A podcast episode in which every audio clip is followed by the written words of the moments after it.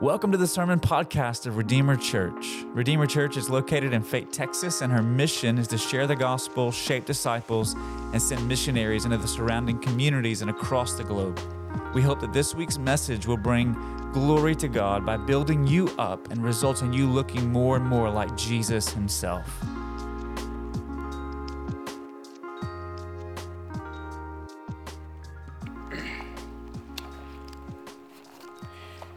All right, for those, I think I see some new faces. For those that don't know me, my name is Stanley. Um, uh, my wife and I, Lindsay, Lindsay somewhere here with my three-year-old who's comp- complaining of a earache, so I think she's trying to fix that situation. And then my son is probably on his way out for kids class.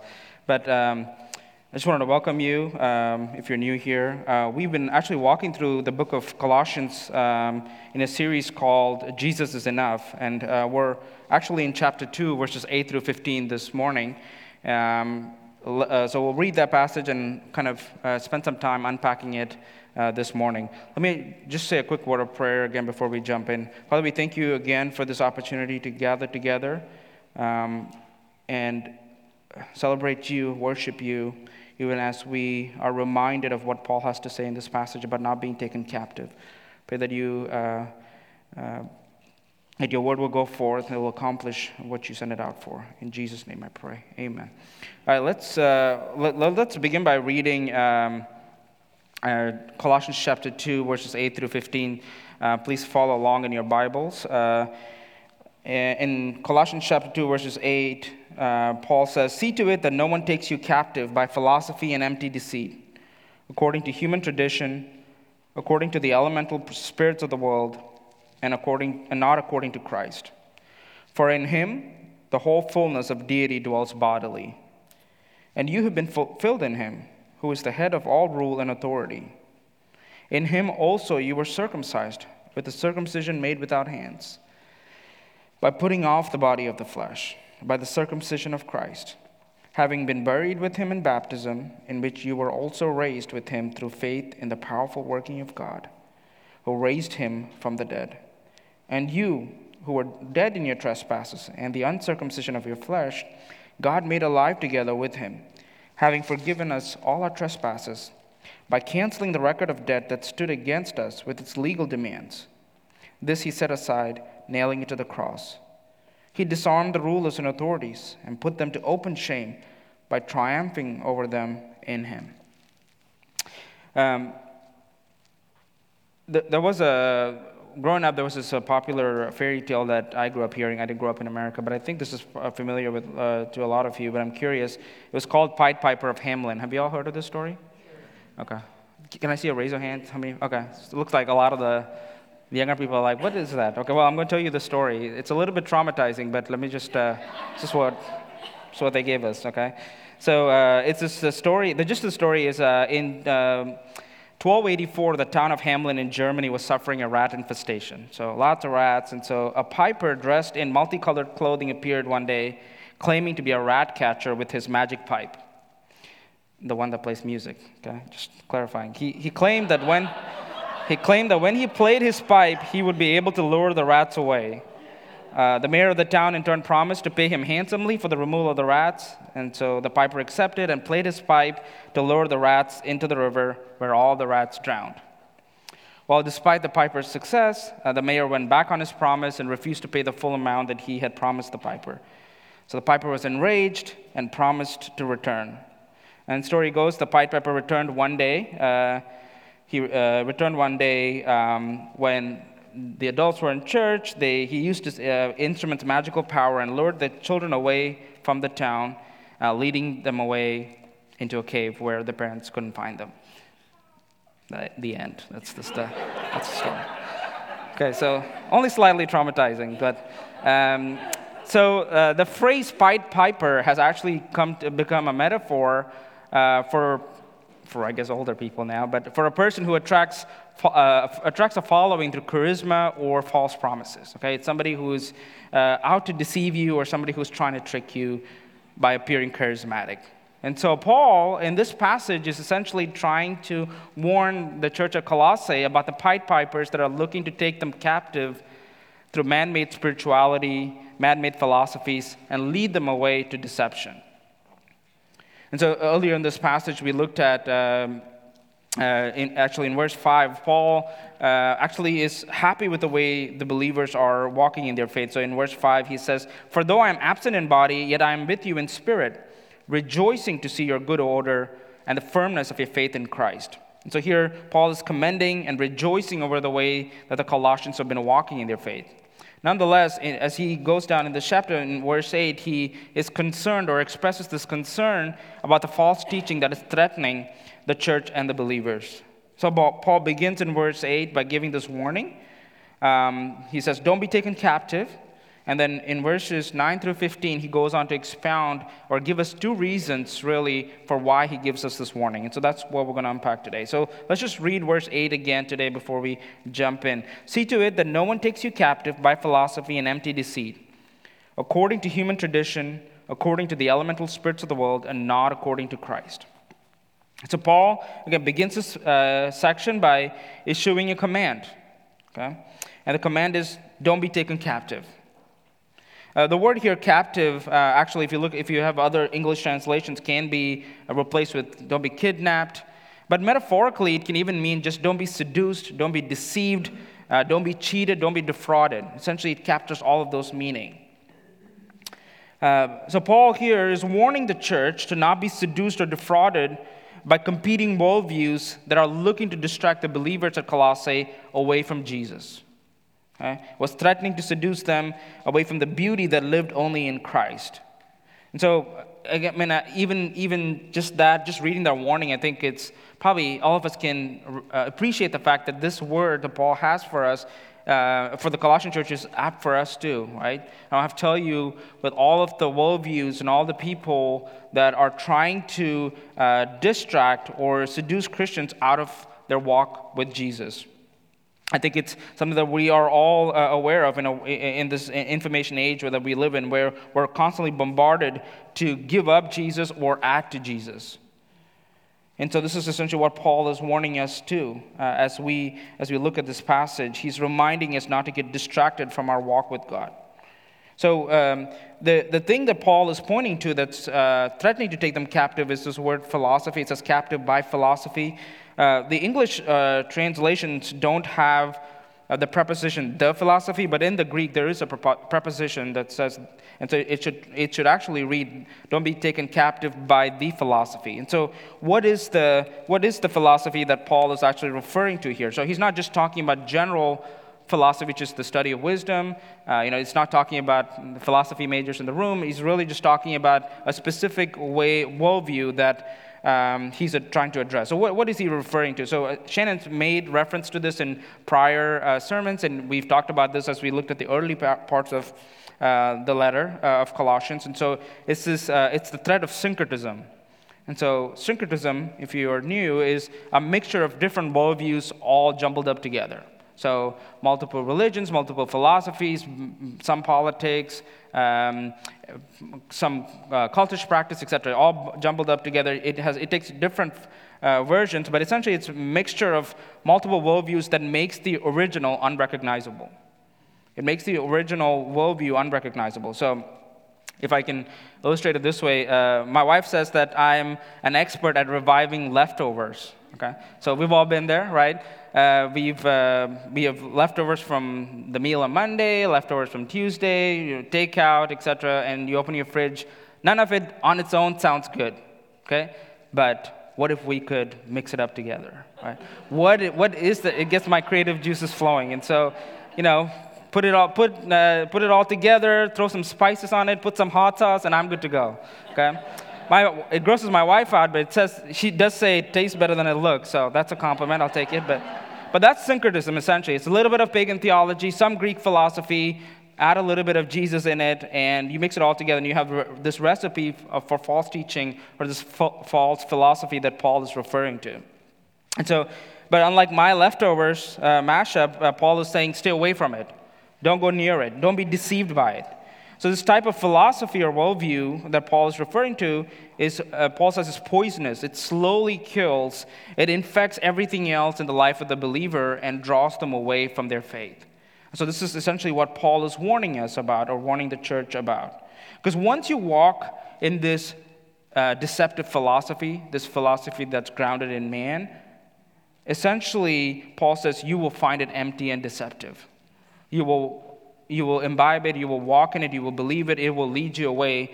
That one day you will recognize you're far away from the Jesus that saved you. And so, this is essentially what Paul is warning the uh, believers about. So, the, the the specifics of the heresy that, uh, that was at the Church of Colossae is called the Colossian heresy. And it's not completely clear all of the aspects of it to scholars, and so there's some debate around exactly uh, what, is, what makes, it, makes up um, the Colossian heresy. But there are some aspects that we do know about just from Paul's letters and from historical uh, archaeology. And so there's a, cu- a couple of things that I want to share that I think will be relevant to this passage. I think so. Bear with me as I kind of give some historical context that's relevant to this passage. I think it will help us understand what Paul is trying to communicate here. So.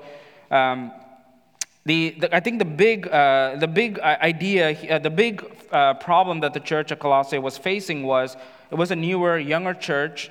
And so, on one hand, they had Gnostic philosophy. And so, Gnostics uh, philosophy essentially was uh, essentially grounded in Greek, uh, Greek philosophy that had a lot of Christian influence, or vice versa. Scholars debate on that. So essentially, uh, that's on one hand, so Gnostic teachings with some Christianity. And on the other hand, they had Judaizers, or the Jewish people that uh, were pushing kind of the ceremonial aspect of Jewish. Uh, Jewish law and mixing it with Christianity. And so those are kind of the two uh, pressure points that they're working with. So if you can think about it, um, just as a summary, the Gnostics believed, uh, and I'll talk about this a little bit later, but the Gnostics believed that the spiritual world was more important than the physical world. Okay, they believed that the uh, created order was corrupt. And so they believed life was all about the spiritual, not what you see on earth. So uh, you can imagine what that really leads to, right? Immediately you can see that doesn't matter. So it doesn't matter if the physical doesn't matter, then what I do with my body what I, how I live my life, it's not important because really I'm all about the spiritual. I'm all about the, the afterlife, and that's essentially what they were focused on. The Jewish uh, uh, people on the end, or the Judaizers on the other hand, were the exact opposite. They were like, no, we need to be focused on how you live your life on a daily, uh, in a daily uh, manner. So you have to observe the Sabbath. You have to be circumcised. You have to observe the festivals. So this is the tension that the believers, the new believers, they are like, okay, so who do we follow? That one says you got to do this, this, and this to be um, to be closer to Christ or to find your identity in Christ. On the other hand, we have to do all of these ceremonial things to be uh, in Christ. And so this is essentially what Paul is trying to address here. And so uh, on one hand, we have these teachings on circumcision, Sabbath, and festival, which Paul will address here in the next, uh, in the, uh, in the, in future uh, parts of this letter. Uh, and most of us are familiar with them because we see it in the Old Testament. Uh, the Gnostics, on the other hand, again, like I said, were very prevalent too in the church, and they believed that the spiritual was more important. And so, let me just kind of unpack that idea a little bit. So, what they believed was. Um, that the created order, like I said, was inherently evil. So this is not, uh, this is not a Christian view. So we believe that when God created the world, He created it good, uh, and then sin entered the world. The Gnostics believed as soon as creation happened, it was, you know, it, that was a sinful act. It was already bad. It was inherently evil at that point. And so they believed that for you to be enlightened, you have to transcend the physical world. Uh, they believe that to acquire full understanding, full uh, or perfect understanding, you have to somehow escape the physical realm, uh, realm and until you escaped it, you are not enlightened. Uh, you would not have this special superior status that the Gnostics claimed. So that's the kind of the first idea that the Gnostics uh, uh, kind of held to. And the second idea fo- uh, flows from this, and that is that with this elaborate theology, or, about, or with this emphasis on the spiritual, they had a very elaborate theology about the spiritual world. So they believed that the spiritual world was made up of 30 realms that just popped out of God. Uh, and each of the realms were ruled by these deities or angels. And so there was a lot of angel worship, a lot of um, deities. Um, so again, very spiritual, but uh, very and very elaborate. Um, and so they believed that again, God the Father uh, originated all of these realms. They were realms were ruled by these different angels, and Jesus was one of the deities in their realm. He was the last one, but he was one of the thirty. Uh, he was one that ruled the thirty realms. And so The, the Greek word that the Gnostics used to describe this, uh, this entire um, spiritual realm, or this totality of the spiritual realm, was called pleroma. So, Greek word for you to memorize pleroma. It was something you can use this July 4th weekend. I don't know how, but feel free to uh, use it. But, um, but essentially, that's what uh, Paul is uh, trying. Paul uses, uh, uses this word here. So, pleroma in English really just translates to fullness. Okay, the Greek word means uh, the totality of the spiritual realm, and in English it just translates to fullness. And so let's just, with that context in mind, let's just read Paul's warning here in verses 9 and 10. Uh, so in verse 9, Paul says, For in him the fullness of deity dwells bodily, and you have been filled in him, who is the head of all rule and authority. So, my first point this morning for why, first reason, I guess, why Paul is warning us or warning the church is uh, to not be taken captive is don't be taken captive because Jesus is pleroma. Jesus is the fullness. So if you were to insert that word here, it says, For in Christ the whole pleroma dwells bodily. And you have been plerao, which is the plural word for pleroma, in him, who is the head of all rule and authority. Now, being a Bible nerd, I find this extremely fascinating. Uh, see, I don't know if you catch what Paul's doing here. Paul is essentially taking, repurposing a word that the Gnostics used to describe their entire uh, worldview, their enti- the totality of, their, of the divine powers that was elaborate. And he says, all of this, it dwells in Jesus. The totality of the divine powers, the totality of deity dwells in Jesus. He's not just one of the gods, but the totality of it rests in him. He says, Don't be distracted by man made Gnostic theology about the angels and the spiritual world, because everything that is deity rests in Jesus. The fullness of deity dwells in, in, in him. He is it. He is the Lord, the ruler of all creation. He is God incarnate. Therefore, to be taken captive, captive by another philosophy is, in fact, deceitful. You're being defrauded. I can just see Paul saying, Oh, you want to talk about the spiritual realm? You want to talk about the pleroma? Well, just look at Jesus. Look at Jesus. Jesus is enough. And Paul points to Christ as the pleroma, or the fullness of God, because in Christ, the fullness of deity rests. And so, believers who are in Christ don't need a special revelation, special knowledge, because as long as we are in Christ, we have, we also experience that uh, fullness. We don't need secret philosophy, uh, you know, um, special status for to be complete in Christ. You, we already have that when we have given our life to Jesus. So, because the Christians at Colossae, like I mentioned, were wondering, like, are they missing out? Are they going to get, to get closer to God if they didn't receive this Gnostic enlightenment? Paul's pointing out that Christ is that fullness. And it's reinforcing the fact that in Christ, the believer has everything that they need to find their identity. Everything that we need for our spiritual growth is in Christ, who we're rooted in, which we looked at that passage. Paul mentions that in uh, 6 and 7 about them being rooted in Christ. Now, it doesn't mean that we're fully mature in Christ, it just means that everything that we need is in Christ. And as we walk, as we look to Jesus and walk this journey, we will experience growth and maturity. And Paul talks about this in the first part of chapter 1, or the uh, end of chapter 1, where he says, This is what we're laboring for, that you will be Christ like. But everything that we need to become Christ like is in, is in Jesus. So, the second reason, that brings us to the second reason that is connected, Paul gives us here for his warning to not be taken captive is don't be taken captive because every believer is spiritually equipped in Christ. Don't be taken captive because you are spiritually equipped in Christ. So, again, what, what reasons do Paul, does Paul give us here? So, he gives us actually two reasons here that uh, to support his claim that we, this uh, believer, is equipped in Christ. First, he's, he re- makes reference to spiritual circumcision, which we'll look at in verses 11 and 12. And then he talks about the new birth. So let's look at, let's look at the spiritual circumcision uh, component here that he, he lists out in verses 11 and 12. Let's, let's look at verse 11 and 12. He says, In him you were circumcised with the circumcision made without hands, by putting off the body of the flesh, by the circumcision of Christ, having been buried with him in baptism, in which you were also raised with him through faith in the powerful working of God, who raised him from the dead. So, just like Paul repurposes the Gnostic idea of pleroma, he repurposes this idea of circumcision from the Judaizers that were pushing for circumcision, that were uh, pushing for the law to be followed, the ceremonial law. And so the Judaizers pushed their theology of circumcision onto new believers uh, and required them to be physically circumcised to be full participants of God's family. Now, I know circumcision is not a fun topic to be talking about on Sunday morning. I know that's not why you showed up. But this is what Paul's addressing here. So let me just spend a little bit of time on what Paul is trying to communicate here. So, Paul essentially, again, uh, takes this idea and reframes the circumcision idea or imagery to communicate that new believers that the Jews considered uncircumcised were actually already circumcised because they are in Christ.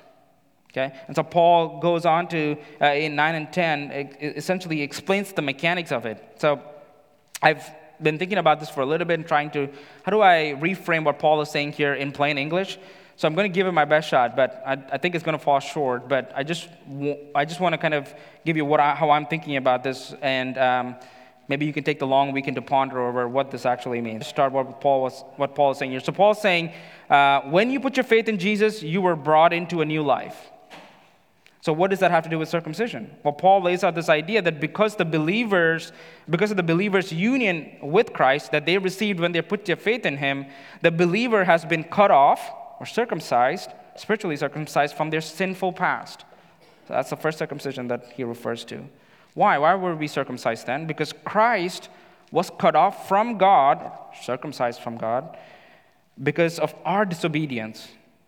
And so in Christ's circumcision, we also experience circumcision, but in a positive sense. So when you decided to make this public through baptism, you were co buried with Christ, co raised up with Christ, and raised into a new resurrection life that God raised you into, just like He did Christ. Okay? That's the best I got. So you're just going to have to work with it. And uh, the idea is simple like you experience spiritual circumcision when you put your faith in Jesus. That's the takeaway. Uh, if you want to delve into the mechanics and get a whole idea, a uh, whole uh, um, grasp of what Paul's saying, just read verses 11 and 12 again and again, and just keep reading it. And uh, I think at some point it will make sense. The language here is intricate to capture the beauty and depth of this experience. Paul is trying to help us understand what is happening on the cross. Um, and so that brings us to kind of that first subpoint that I said you were made spiritually complete by a spiritual circumcision.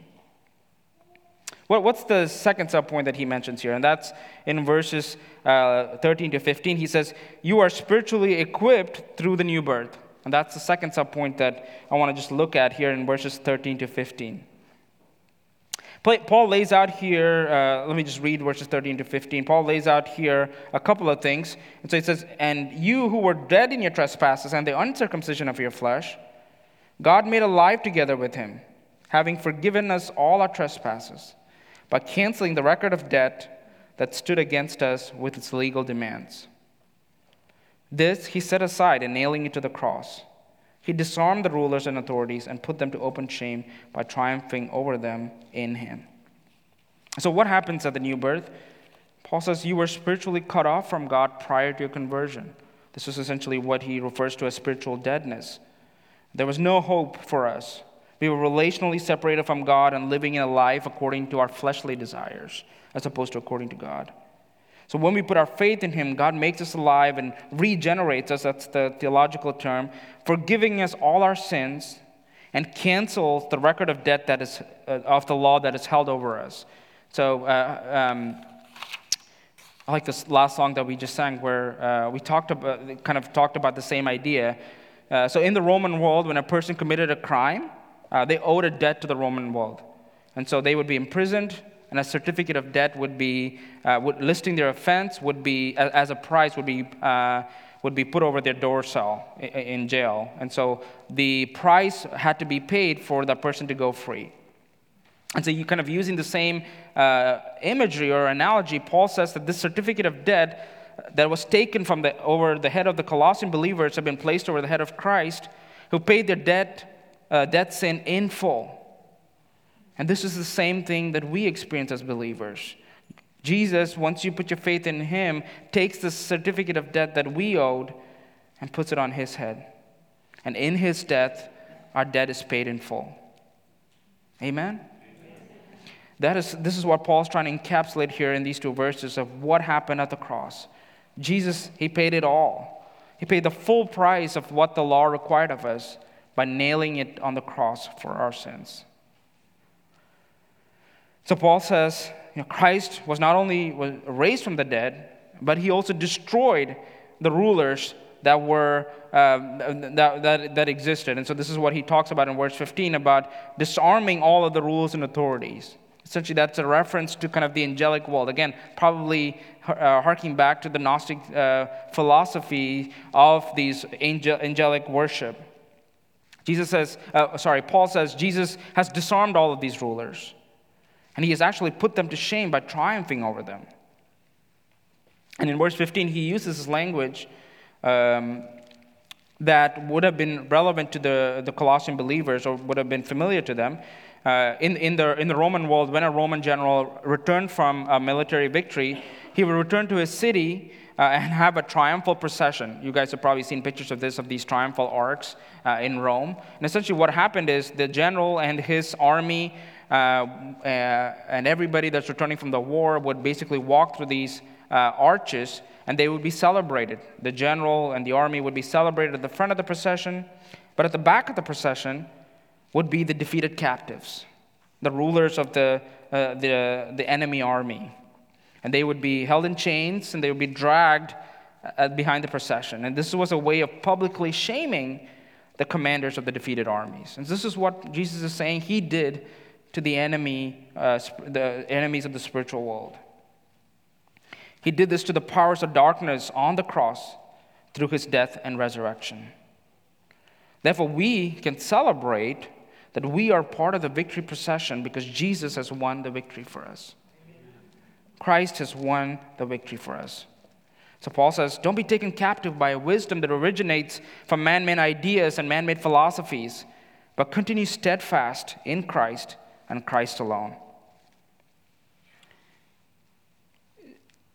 As we kind of look at the, as we kind of wrap up this morning, I just want to look at a few questions, uh, probing questions for us to think about.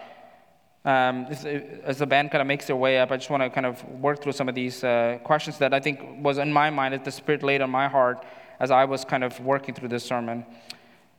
Uh, first, I think the question we must ask ourselves is where have we been taken captive? I think this is a, this is a tricky question, right? Uh, we have to self evaluate, and this is always a tricky situation. So, if we, if we were to ask, if we were to ask ourselves, how many of you are self deceived? How many of you raise your hand? Don't raise your hand, just rhetorical, right? but if, we, if I were to ask you the question, how many of you know somebody that, is, that has been self deceived? We all would know somebody. So chances are, if everybody we know has been self deceived, chances are you are in somebody's list too, right?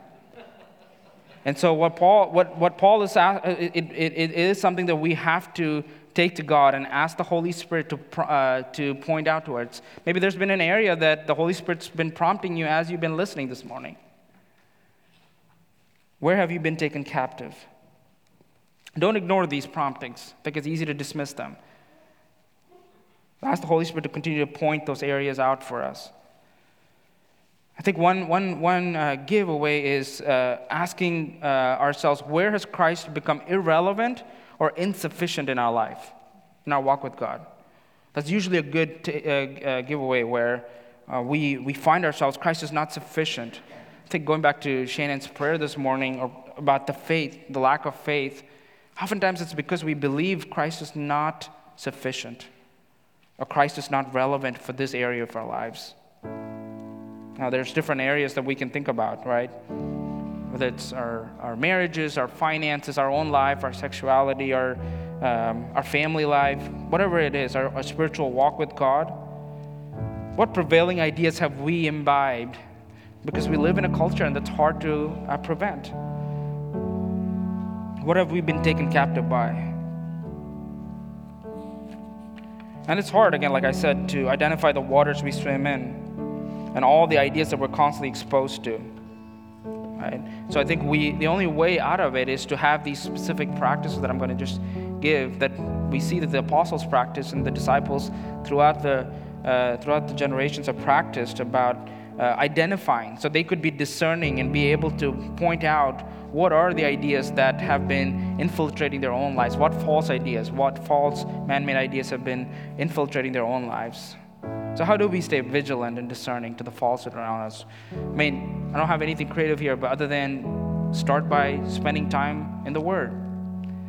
Um, spend time reading and meditating in the scriptures. I think it's the best antidote to not being seduced by falsehoods, by philosophies and man made traditions. As you handle the truth regularly, when falsehoods appear, you're a, whether it's disguised or not, you're able to identify them quickly.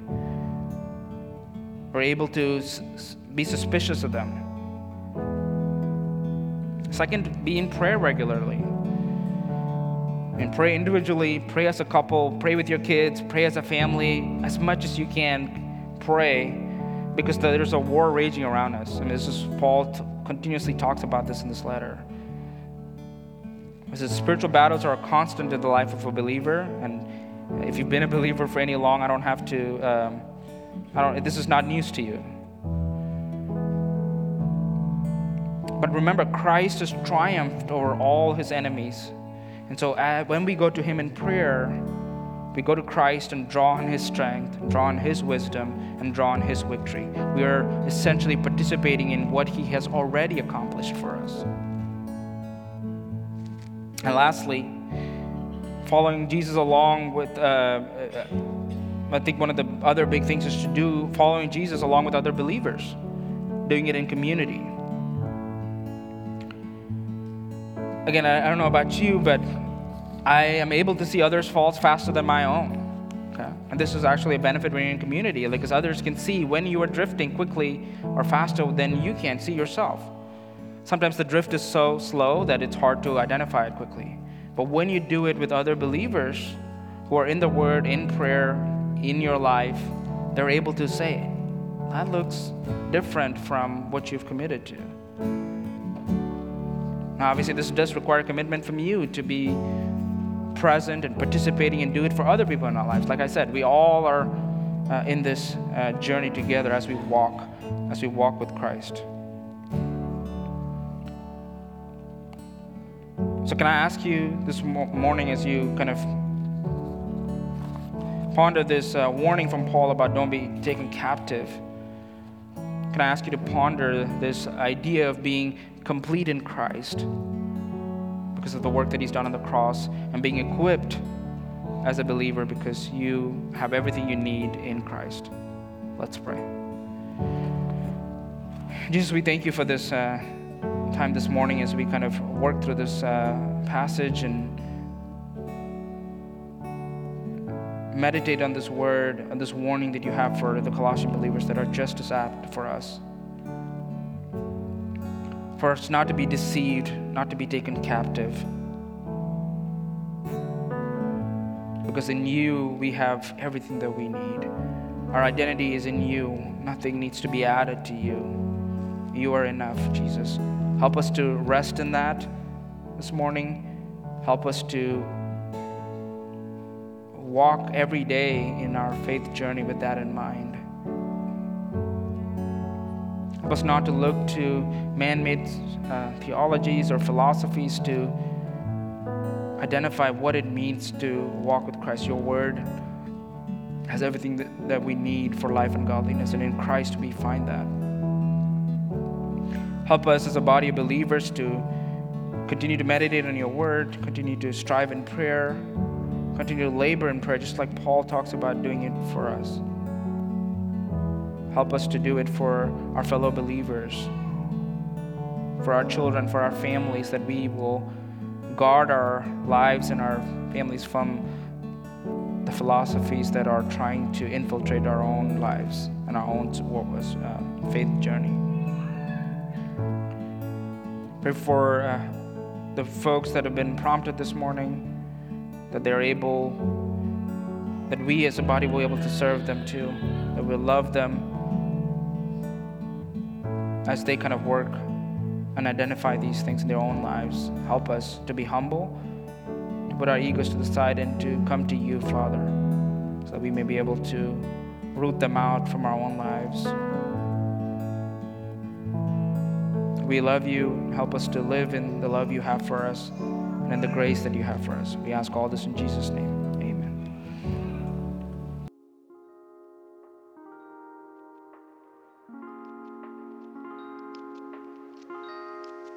Hey, this is Pastor Shannon, and I want to thank you for tuning in today. I trust that the Lord has spoken to you through His Word, and if you don't know Jesus as your Savior, I invite you to trust Him today.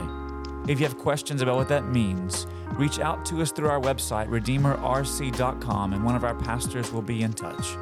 In addition, if you would like to partner with Redeemer in her mission to share, shape, and send, you can support our ministry by visiting redeemerrc.com forward slash give.